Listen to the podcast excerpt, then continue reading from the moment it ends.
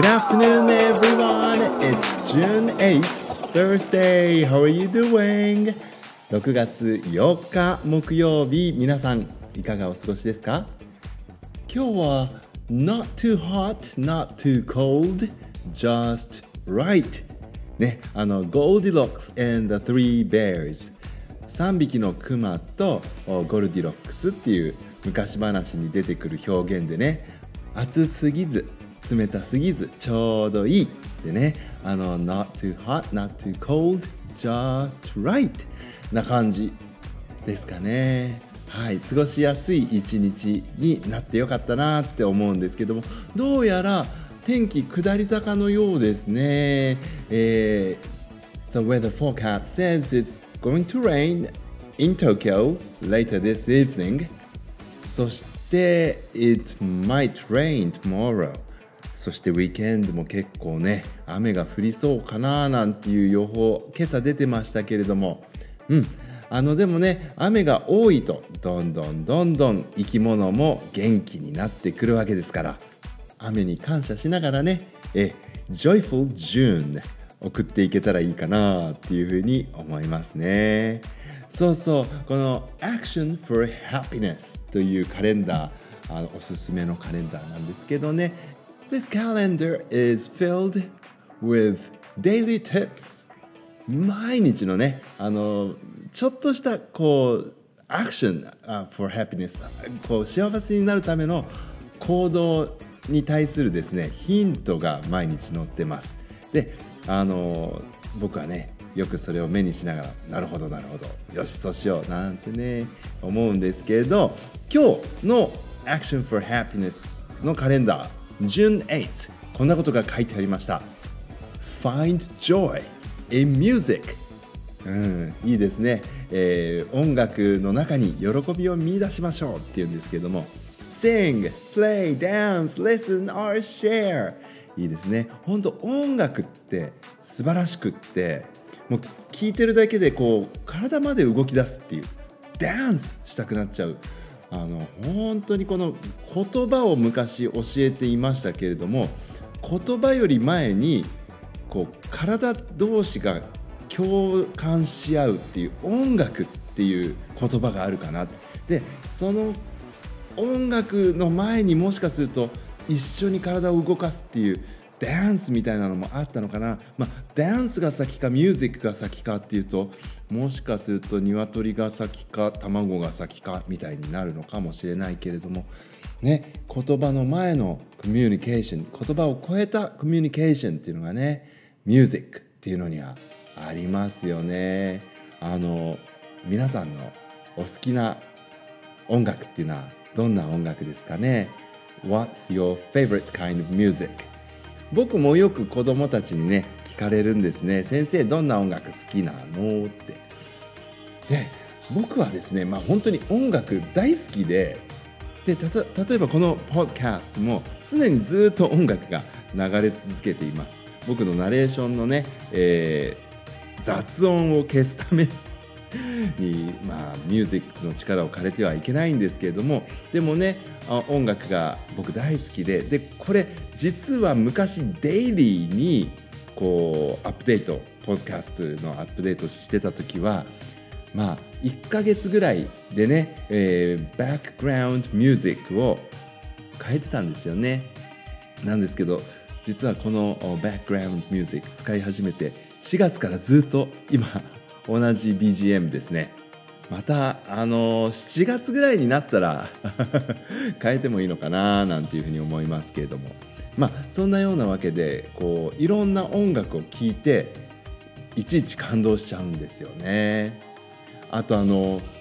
映画とかそういう映像作品でも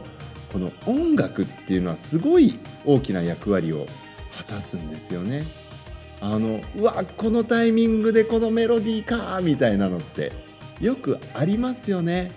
うんそのこのなんていうかビジュアルなイメージ視覚的なイメージがこう音楽によってさらにうわーっとこうメッセージをね、えー、高めるっていうようなことって本当によくあるなと思ってこの世の中から音楽がなくなったらね本当に寂しくなっちゃうなそんなこともね感じなくもないんですけれどもうん。でもこうミュージックの元にねもしかして一緒に体を動かすとか目を合わせてね踊るとかそんなのもあったのかな。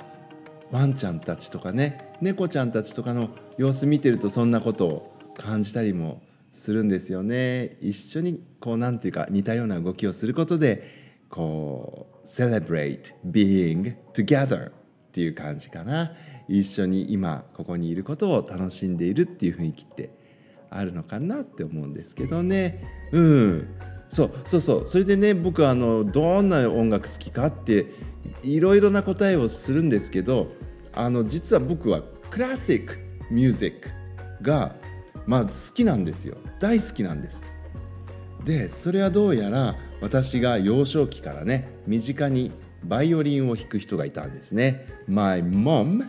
plays the violin でそれでこう本当に言葉を話し始める頃から 楽器に触らせてもらえてたみたいなんですよね。最初のうちはですねそのまあいい音が出ないのでバイオリンなんですけどねキキキキいっちゃってあの自分でもあんまりこ